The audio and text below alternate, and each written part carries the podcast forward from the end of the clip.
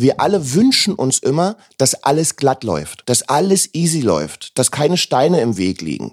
Aber der Weg ist ja immer eine Achterbahn. Mal läuft's gut an einigen Tagen und an anderen Tagen läuft's mal nicht so gut. Das ist ja Leben. Und wenn's glatt laufen würde, wenn's nur eine Linie wäre, dann wären wir im Krankenhaus tot. Dann fehlt nur noch das Piep dazu und das war's. So, wenn's nicht glatt läuft, dann ist es Leben. Willkommen bei Der Jobcoach, deinem Podcast für bessere Zusammenarbeit, wirkungsvolle Führung und mehr Arbeitsfreude. Ich bin Matthias Fischedick. Schön, dass du dabei bist. Mal ganz ehrlich, wie oft ziehst du die Dinge durch, die du wirklich machen möchtest? Also, wenn es dir so geht wie mir und vielen anderen, dann wirst du immer mal wieder von Selbstzweifeln geplagt. Und ich habe mich mit Detlef Soest darüber unterhalten, wie er mit Zweifeln umgeht. Der Choreograf, Coach und ehemalige Popstar-Juror wirkt auf den ersten Blick ja immer sehr selbstbewusst, ist es aber auch nicht immer. Und deswegen ist er der ideale Gesprächspartner zu diesem Thema. Mit Detlef habe ich mich unter anderem darüber unterhalten, warum Selbstzweifel unsere größte Bremse sind, wie du sie überwindest und warum du deinen Feinden von deinen Zielen erzählen solltest. Und jetzt geht's los. Hallo Detlef, willkommen in meinem Podcast. Hallo Matthias, mein Lieber. Sag mal, wenn dich heute Abend einer auf einer Party fragen würde, was machst du eigentlich beruflich, der dich nicht kennt? Was würdest du dem sagen? Ah, das ist so schön, dass, dass gerade so wir Coaches ja irgendwann das genau spezifiziert haben. Und ich sage bei mir immer, ich bewege Menschen durch Motivation und motiviere Menschen zur Bewegung. Wow. Also Bewegung durch Motivation und Motivation durch Bewegung. Zip-zap. Clever. Und dann bist du natürlich sofort im Gespräch, weil alle naja, fragen, klar. was heißt denn das? Ja, genau, was meinst du damit? Wie, wie, wie ist denn das zu verstehen? Und dann kannst du da natürlich ganz entspannt drüber sprechen, ob ich jetzt Leute zum Abnehmen bringe, ob ich sie dazu bringe, irgendwie tanzen zu lernen oder ob ich sie dazu bringe, in ihrem Leben etwas zu verändern. Ja, alles hat ja mit Bewegung zu tun. Absolut ich bin ja auch überzeugt davon, dass es von innen nach außen geht und von außen mhm. nach innen. Also genau. wie du sagst, ich kann, wenn ich meinen Geist bewege, bewege ich meinen Körper und genauso andersrum, wenn ich meinen Körper bewege, bewege ich meinen Geist. Automatisch den Geist, hast du völlig recht. Ja. Wenn ich einen Wikipedia-Eintrag über dich machen müsste, okay, würde ich schreiben. Ja, mal gucken, äh, ob ich das ganz gut abdecke. Dann würde ich schreiben, Popstars Jurymitglied. Das wäre das erste. Wie viele Jahre? 14? Das waren zwölf Jahre. Zwölf Jahre. Mhm. Dann Choreograf. Mhm. Dann Tanzschulleiter, Lehrer. Du hast ja ein ganzes Netzwerk, ne? Genau, das ist in 70 Städten in Deutschland, also Tanzschullizenz Verbreiter. Ich finde das lustig, so eine Visitenkarte, wo sowas draufsteht. So ganz lang, weißt du? So ganz lang. Und was ich ja cool fände, auf einer Visitenkarte Universalgelehrter. Das ist ja geil. Gab's früher, ne? Gab's das wirklich? Ja, das waren so Hauslehrer. Und das war ein Lehrer, der die Kinder in allen Fächern unterrichtet hat. Und das okay. wären Universalgelehrte. Was fällt mir noch ein? Die, mir fällt ein, äh, du hast ein super erfolgreiches Fitnessprogramm. Mhm. 10 Weeks Body Change beziehungsweise I Make You Sexy.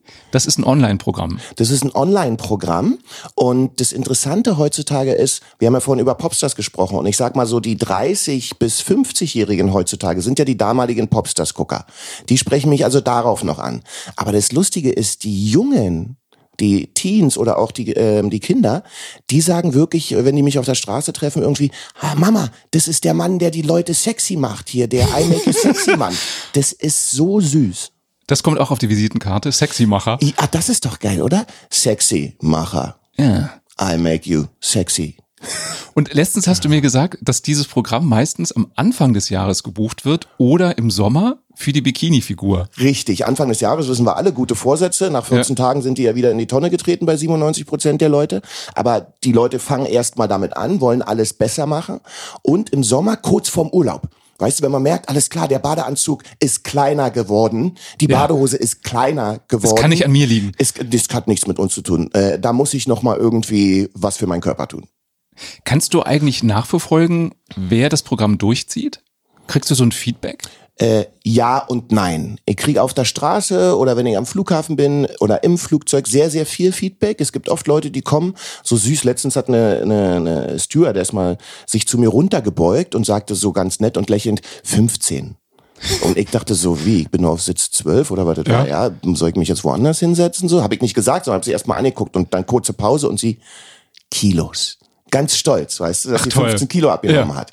Das kriege ich schon. Und wir sehen natürlich auch, wer wie lange das Programm durchzieht. Und da gibt's ja so ein Erfolgstool online auch und da siehst du, wie erfolgreich du bist. Insofern können wir das mitverfolgen, aber nicht zu 100 Prozent. Und wie ist der Schnitt? Wie viele ziehen es durch? Ähm, die Leute im Durchschnitt 97 Prozent, in der Tat auch. Boah, und zwar 10,2 Kilo.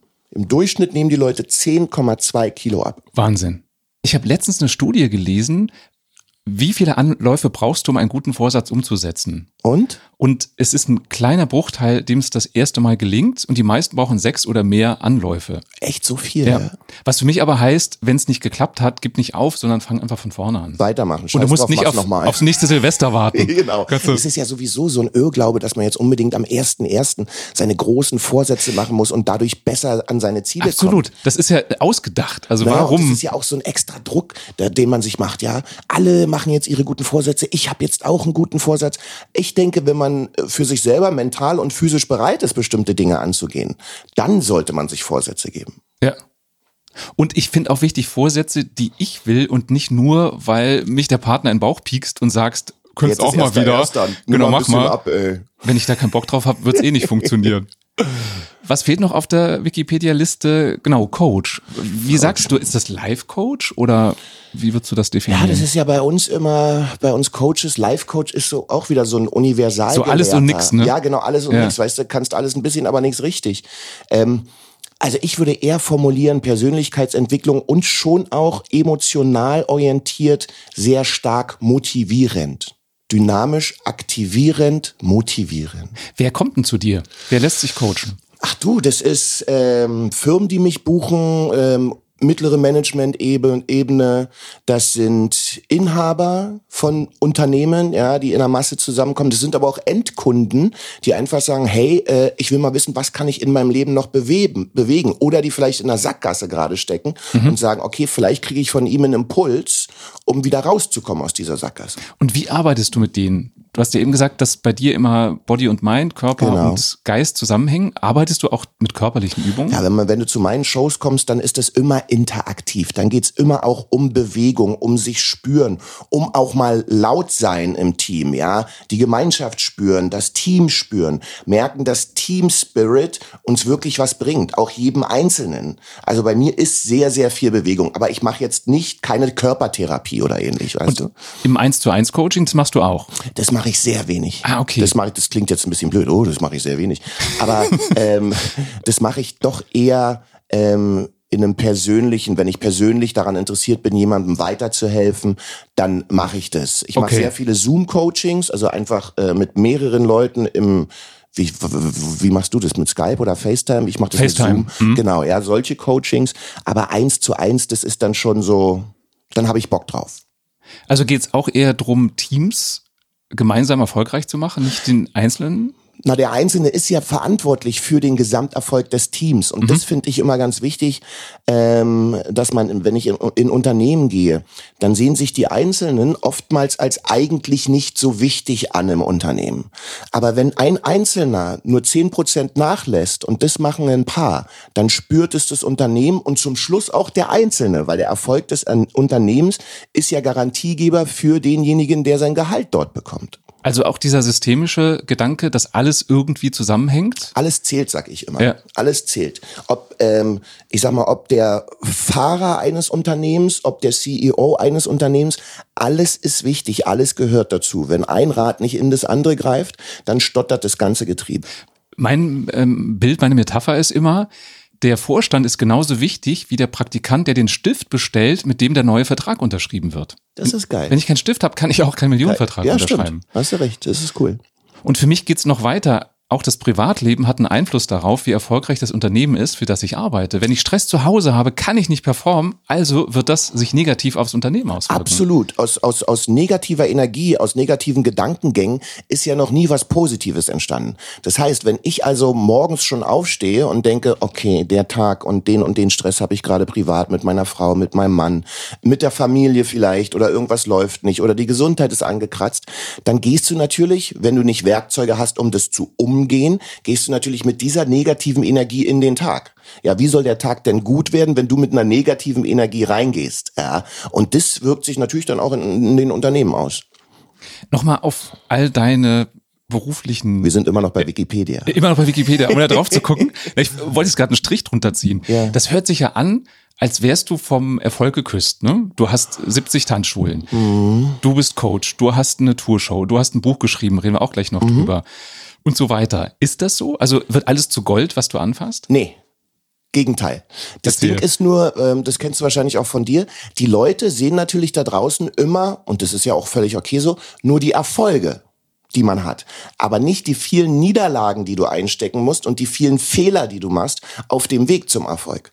Ja, wir gehen ja nicht alle raus und sagen, ey, ich habe zehn Bücher gemacht, die waren ein Flop. Habe ich jetzt nicht gemacht, aber als Beispiel, weißt du, die waren alle ein Flop. Und jetzt ist mal eins ein Bestseller sondern man sagt, hey, ich habe einen Bestseller.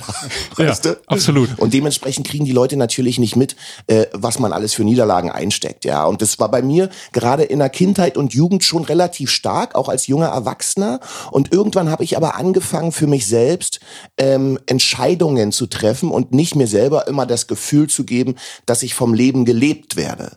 Es ist bei vielen Menschen, meiner Erfahrung, äh, so, dass die dem Irrglauben unterliegen, dass sie gelebt werden vom Schicksal. Ah, heute ist mir was passiert und ah, das ist schiefgelaufen. Das Publikum war scheiße. Nee, das Publikum ist nie scheiße. Es geht immer von uns aus. Wenn wir nicht gut sind, dann reagiert das Publikum nicht gut. Ja. Ähm, und ich bin dahin gekommen, dass ich irgendwann verstanden habe, ich selber habe den Joystick meines Lebens in der Hand und kann den bewegen, wohin ich will. Und in die Richtung geht's auch. Aber wenn ich mich nicht bewege, dann geht's auch in keine Richtung.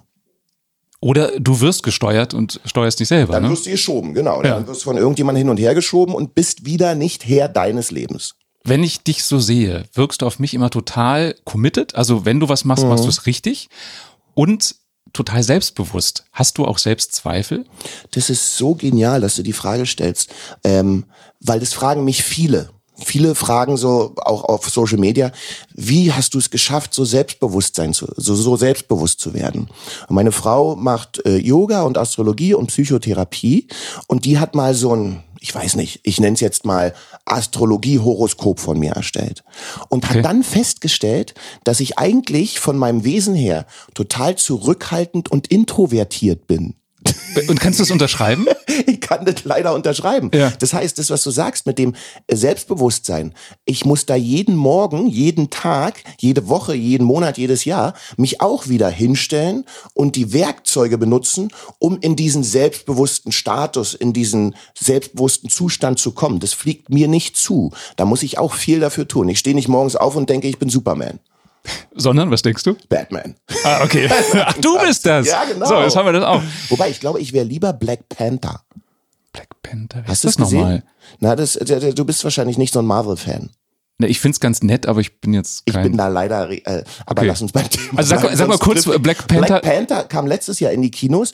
Das ist so ein ähm, äh, schwarzer Superheld, der, wenn er ähm, ähm, im Einsatz ist sozusagen, wird er immer zu so einem menschlichen Panther mit so einem Anzug und der ist in Wakanda. Wakanda ist in Afrika irgendwo, aber ein Land, das man nicht sieht, weil die sind so fortschrittlich, dass die sich so eine Kuppel rüber machen konnten, wodurch man das Land nicht sieht und nur wenn du weißt, wo du hinfliegen musst, dann kommst du da auch irgendwie an. Und die werden natürlich von der normalen Welt, von der bösen westlichen Welt angegriffen, von den Bösewichten. Und Black Panther bringt das Ding in Ordnung. So, jetzt hast du mich angefixt. Ja, du, das, das, du, das ist gerade so begeistert erzählt. Meine Überzeugung ist, ja. dass Selbstzweifel der größte Hinderungsgrund sind, warum wir unsere Ziele nicht erreichen. Dass es auch wieder nicht von außen kommt, sondern mhm. wir selber uns an die Kandare nehmen. Dann nehme ich den Stift des Praktikanten und unterschreibe das sofort. Ja. ja. Ähm, das ist echt unsere Entschuldige bitte, wenn ich so sage, ja. Das ist unsere fucking beschissen größte Bremse. Diese Selbstzweifel und Ängste. Wenn wir aber über Selbstzweifel und Ängste mal nachdenken, dann sind die ja surreal. Also wir haben ja immer nur Angst vor Dingen, die kommen könnten. Wir ja. haben ja immer nur von Dingen Angst, die gerade nicht da sind, sondern die vielleicht in der Zukunft passieren könnten. Machen uns aber im Hier und Jetzt total die Platte, machen uns fertig, ja. Teilweise geht ja, gehen ja diese Selbstzweifel und Ängste wirken sich ja bei einigen Leuten sogar körperlich aus, ja. In Form von Schmerzen, in Form von äh, äh, gesundheitlichen Problemen. Also das ist was, was ich auch sehr, sehr gerne kommuniziere und coache, dass man lernt, sich von den Ängsten zu verabschieden oder dass man lernt, mit der Angst Tango zu tanzen. Ah, das finde ich schön. Weißt du? Ja. Weil du es gerade sagst, das wirkt sich körperlich aus, passt dir wieder zu deinem Zusammenhang, ja. ne? Bei mir ins Coaching kommen oft Klienten mit psychosomatischen Beschwerden. Also es ist immer wichtig, ist abgeklärt medizinisch, okay. ist alles okay. Und das ist mir so bewusst geworden, dass der Körper ganz oft uns ein Signal gibt, du machst hier gerade etwas, was dir nicht gut tut. Mhm. Und für mich ist das immer so, wenn es körperlich wird, dann ist es ein riesen Zaunpfahl, mit dem dein Unbewusstes winkt und sagt, geh mal einen anderen Weg. So funktioniert das hier nicht. Absolut, bin ich 100% bei dir. Der Körper ist ja, man sagt ja immer so schön, der Körper, wenn, wenn, wenn da was passiert, wenn es ähm, äh, körperliche, physische Regungen gibt, gesundheitlich oder ähnlich, dann ist es der Schrei der Seele. Mhm. Das ist der Schrei, das, wie du selber sagst, dass es an der Zeit ist, etwas zu ändern, in eine andere Richtung zu gehen, weil diese Richtung ist falsch. Schmerz, Schmerz, Schmerz, Schmerz, weißt du? Ja. Bei mir geht's ja im Podcast ums Thema Job. Ja. Was wäre so eine Empfehlung, wenn einer der Hörer sagt, boah, ich habe immer so Selbstzweifel, wenn ich ein Projekt präsentieren muss im Meeting. Mhm ich finde das ganz gut, aber ich kann es nicht so rüberbringen, dass ich die anderen überzeuge, weil ich dann doch ein bisschen zweifle. Was sagst du? Wie kann man damit umgehen? Naja, es gibt ja so unterschiedliche. Zuallererst äh, sind ja die Zweifel auch da, weil wir immer denken, nur wir haben diese Zweifel. Wir denken ja immer, alle anderen sind irgendwie voll safe, ganz sicher und selbstbewusst und ich, der Einzelne äh, in meinem kleinen Zimmer zu Hause, ich bin der oder diejenige, die als einzige unsicher ist und Zweifel hat. Was wir verstehen müssen ist, das geht uns allen so. Jeder, ich kenne niemanden, der nicht auch mal Zweifel hat oder Ängste. Kenne auch ich nicht. Nee, das unterschreibe ich. Ja? Bei mir ist es ja so, im Einzelcoaching öffnen sich ja die Leute. Die Leute. Und ich habe da auch CEOs sitzen, die nach außen total selbstbewusst mhm. wirken und die kommen zu mir, weil die sagen, ich habe eine Panikattacke. Also das unterschreibe ich auch mit dem Stift des Praktikanten, ja. das ist so. Und was ist denn dein Tipp? Also wie gehe ich damit um? Ich mache mir bewusst, dass auch andere zweifeln. Genau. Dann äh, schaue ich mal zurück in meine Vergangenheit und überlege, wie oft sind die Dinge, vor denen ich eigentlich Angst hatte, denn dann wirklich eingetreten?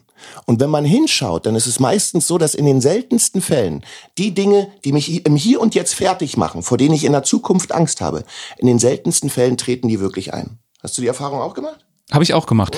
Für mich ist so eine hilfreiche Frage, wenn man zweifelt, was ist das Schlimmste, was passieren kann? Worst case. Mhm. Worst case. Und durch dieses konkrete Hingucken, das ist mhm. ja, der Zweifel ist ja nur ein Gefühl. Das ist genau. so, so ein, oh, irgendwie wird's doof. Und durchs Hingucken erkenne ich mit der Ratio, naja, was soll denn passieren?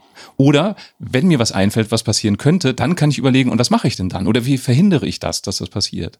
Naja, und du hast natürlich dann, wenn äh, man sich das Schlimmste, was passieren kann, anschaut und dann meistens feststellt, okay, ich sterbe nicht, ich werde nicht sterben, ja. äh, ich werde nicht vor tausend Leuten nackig ausgelacht. Ja. sondern es sind Dinge, mit denen ich im Zweifelsfall leben kann. Die wären nicht angenehm, ich müsste ein bisschen was verändern, aber ich kann im Zweifelsfall damit leben. Das schafft ja schon eine Beruhigung, das schafft ja schon eine Entspannung, weil ich denke, okay, äh, also ich werde nicht tot sein danach. Und auch wieder das Gefühl der Kontrolle. Mhm. Weil ich habe mir überlegt, was mache ich denn, wenn das und das mhm. passiert? Was tue ich? Ich muss nicht nur reagieren, ich kann agieren. Genau. Und wenn wir das Gefühl haben, gut, dass du das sagst, wenn wir das Gefühl haben, dass wir nicht die Kontrolle haben über das, was wieder in der Zukunft gleich oder später passiert, dann kommen ja diese Unsicherheiten. Ja. Weißt du? Du hast ein Buch geschrieben, was zu dem Thema super passt. Mhm. Und ich finde den Titel schön plakativ, im positiven Sinne. Typisch Soest. Bist du, ist das typisch für naja, dich? Ja, ich, ähm, man hat mir schon immer, man hat mir schon immer nachgesagt, dass ich doch sehr polarisierend bin. Ja, ja. Die einen finden mich total scheiße und andere sagen, ah, der Typ ist cool. Und ähm, das spiegelt sich natürlich auch in dem Titel des Buches wieder. Und das heißt, scheiß drauf, mach's einfach, überwinde deine Ängste und lebe dein Leben und dein ist extra in Rot. Genau, weil es dein Leben ist, ja. Wenn du ein Maßband nimmst von 100 Zentimetern und das als 100 Lebensjahre siehst, kannst du hinten schon mal 20 Jahre abreißen, weil wir werden im Durchschnitt so 80, ein bisschen mehr, ein bisschen weniger Jahre alt. So, wenn man dann nach vorne geht zu seinem eigenen Alter und das auch noch abreißt, dann hat man danach das Stück in der Hand, was man noch beeinflussen kann, was man noch leben kann. Lebe dein Leben. Und dann kann ich mir überlegen, gebe ich mir jedes Jahr wieder Gründe und reiße wieder ein Stück und wieder ein Stück und wieder ein Stück ab, dass ich nicht mein Leben, wie ich es mir eigentlich vorgestellt habe, beruflich, privat, persönlich, mit meiner Figur, mit meiner inneren Balance, dass ich das nicht lebe und zum Schluss bleibt dir so ein kleiner Fitzel übrig von diesem Maßband und dann guckst du zurück und bereust nicht die Dinge, die du mal getan hast, sondern bereust die Dinge, die du nicht getan hast aus Selbstzweifeln und aus Angst.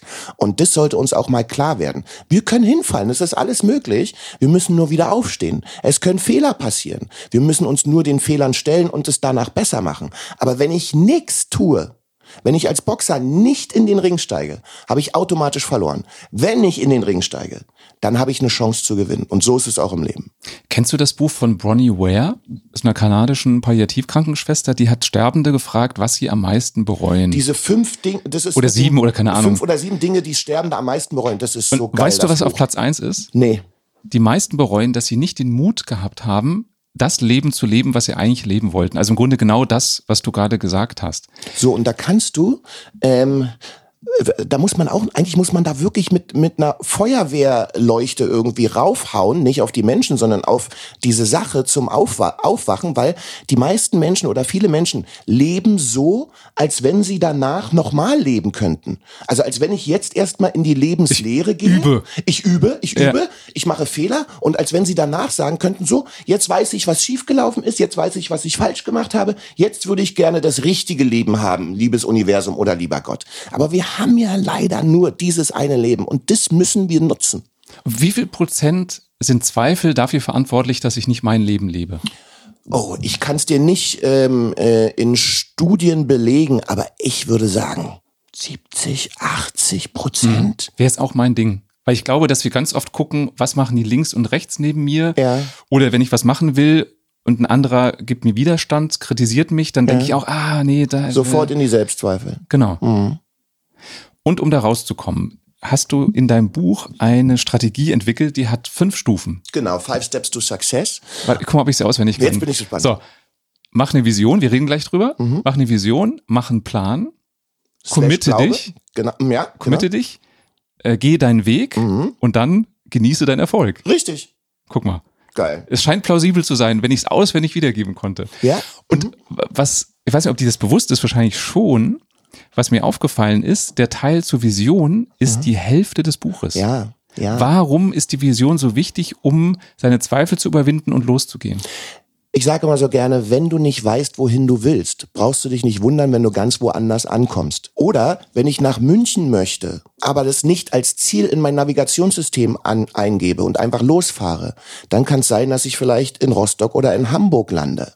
Wenn ich am Anfang des Jahres meine guten Vorsätze nicht klar formuliere, also nicht so, ich würde, müsste, könnte, sollte eigentlich jetzt mal ein bisschen was für meine Figur tun, irgendwann, sondern wenn ich ein klares Ziel habe. Ich werde 20 Kilo in 10 Wochen abnehmen. Das sind 2 Kilo pro Woche. Das sind 285 Gramm am Tag.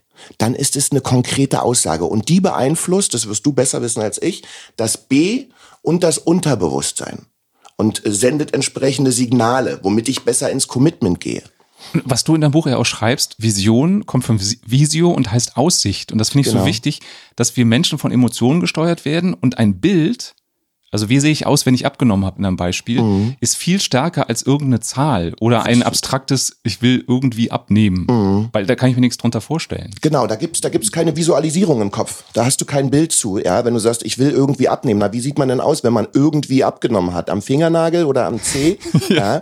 Aber wenn du das ganz klar formulierst und, das habe ich zum Beispiel damals gemacht, als ich 32 Kilo abgenommen habe, dir ein Role Model in dem Fall zum Beispiel W- Wer war das? Black Panther? äh, Black Panther hätte das auch sein können oder Wesley Snipe. Aber ja. es war in der Tat aus einer Fitnesszeitschrift so ein farbiges Model. Ich bin ja auch so ein bisschen farbig, ja, in einer Badehose und kam gerade aus dem Meer, die Arme ausgestreckt und ein Monsterkörper, Sixpack und tralala. So. Und das habe ich mir rausgerissen und in mein Portemonnaie gepackt damals. So dass ich immer wieder sehen konnte, was ist mein Ziel. Nicht, was will ich nicht mehr, ähm, weil wir wissen ja auch, Unterbewusstsein nimmt sowas wie nicht oder nein überhaupt nicht an.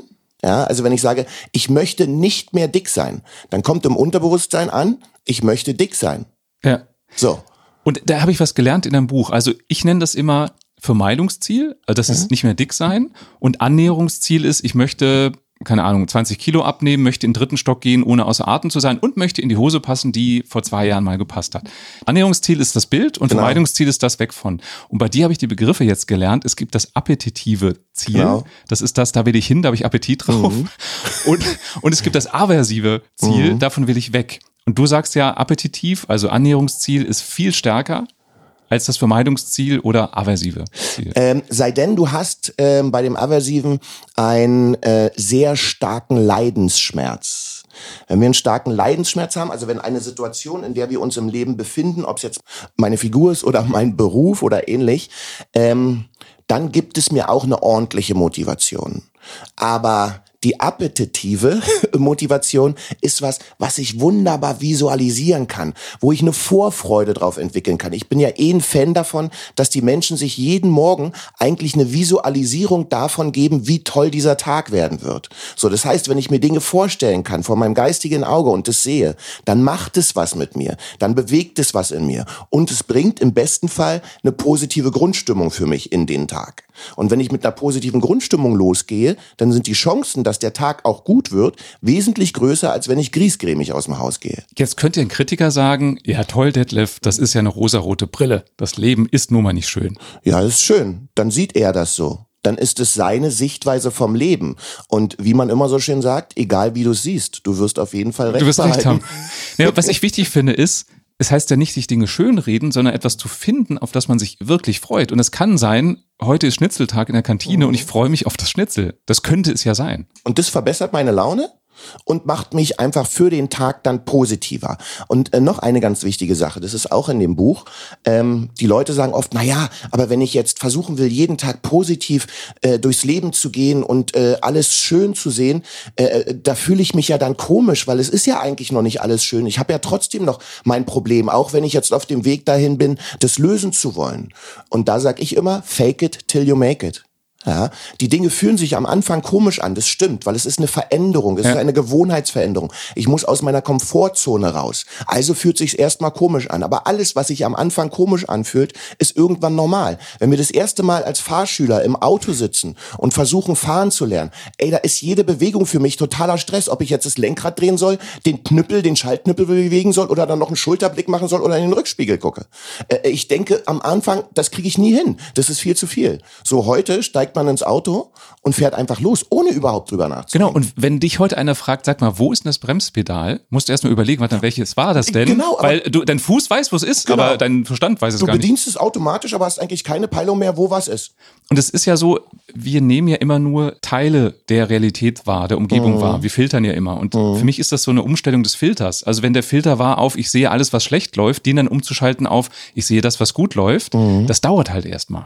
Naja, klar, es braucht seine Zeit, weil wir sind ja Gewohnheitstiere. Wir Menschen sind daran gewöhnt, Dinge, die wir kennen, die wir als Ritual für uns etabliert haben, das jeden Tag zu erleben. Auch wenn es vielleicht nicht das ist, was uns richtig glücklich macht. Aber das kennen wir. Da wissen wir, wie wir das handeln. So, ich sag immer gerne, von der Schattenseite des Lebens auf die Sonnenseite wechseln. Aber dazu muss man halt einen kleinen Weg über die Straße zurücklegen. Und der Weg fühlt sich am Anfang erstmal komisch an. Hm. Aber irgendwann fühlt er sich normal an. So wie Autofahren. Ich würde gerne noch mal auf das Foto von dem Topmodel in deinem Portemonnaie eingehen. Da wollte ich auch noch eine Story zu erzählen. Hau raus. Okay. Gab es irgendwann den Moment, wo du gesagt hast, so jetzt sehe ich aus wie der, Ziel erreicht? Absolut das war der Moment, wo ich dann auf dem Cover einer Fitnesszeitschrift auf der Fit for Fun war und mein Ziel erreicht hatte. Hast du eigentlich das Bild mal nachgestellt? Also, dass du auch aus dem Meer gekommen bist mit ausgebreiteten Armen? Jetzt halte ich fest, es gibt ein Bild von mir, das kann ich dir, muss ich mal raussuchen, äh, zeigen, wo ich in der Tat an so einem Pool stehe und so die Arme ausbreite, so wie er das getan hat.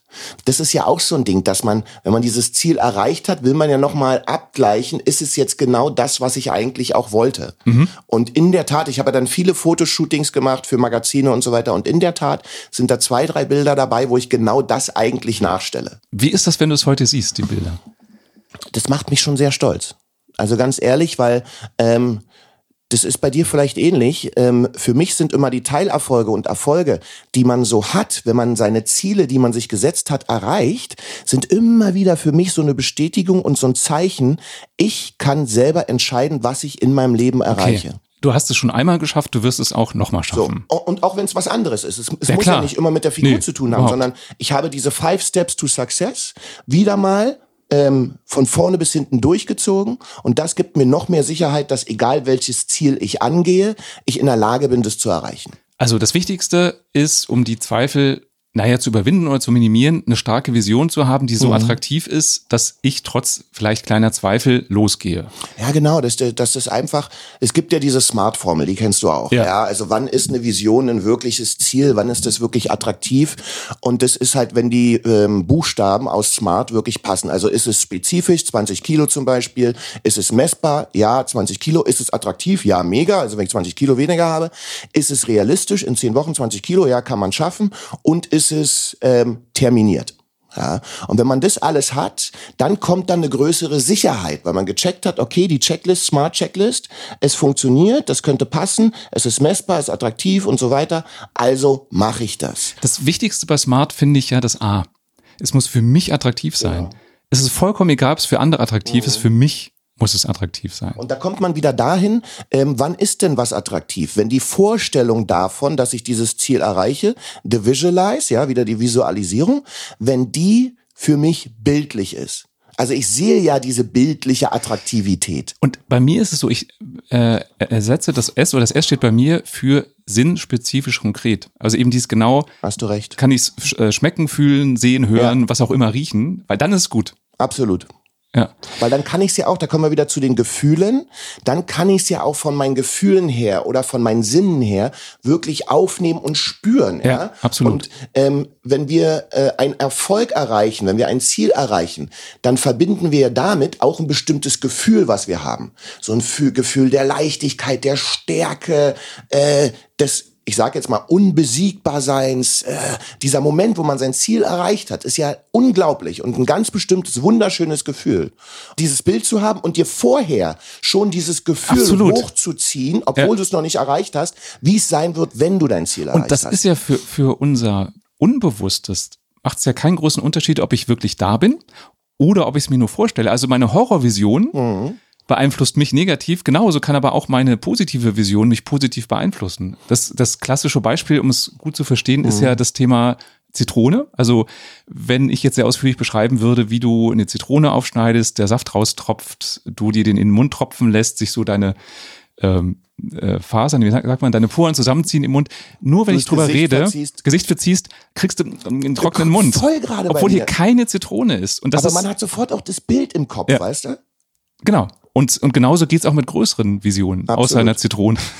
Ja, aber das, dieses Zitronenbeispiel ist halt so genial, weil in dem Augenblick, wo du gerade drüber gesprochen hast, boah, ging's bei mir im Mund schon los. Ja. ja. Am besten noch das Gesicht zur Faustballen, weil es einfach so sauer ist. ja. Obwohl man gar keine Zitrone im Mund hat. Und wie du schon sagst, wenn wir es schaffen, und vielleicht ist es auch von uns als, als Coaches ähm, äh, ein bisschen so eine, so eine Mission und eine Aufgabe, wenn wir es schaffen, den Menschen nahe zu bringen, dass sie mehr positiv denken, dass sie das Leben bejahender sehen, dass sie weniger die Schwierigkeiten oder ähm, Fehler sehen, die man machen kann, sondern die Möglichkeiten und Chancen. Ich glaube, dann bewegen wir wirklich was. Für mich ist da der Kern Selbstverantwortung. Weil mhm. du gerade sagst, Möglichkeiten und Chancen, die sind toll, aber die machen auch Angst. Mhm. Ich habe so viele Möglichkeiten, welche nehme ich jetzt? Ich soll das entscheiden. Mhm. Ist doch einfach, wenn ein anderer sagt, geh mal links rum, weil dann kann ich mich ja beschweren und sagen, ja, der hat gesagt, ich soll links rumgehen. Und da sind wir wieder bei den, bei den Vorsätzen und bei den lapidaren Vorsätzen. Naja, ich müsste in diesem Jahr, also ich müsste, das ist ja schon so eine Eventualität, weißt du, ich müsste in diesem Jahr eigentlich jetzt auch mal anfangen abzunehmen.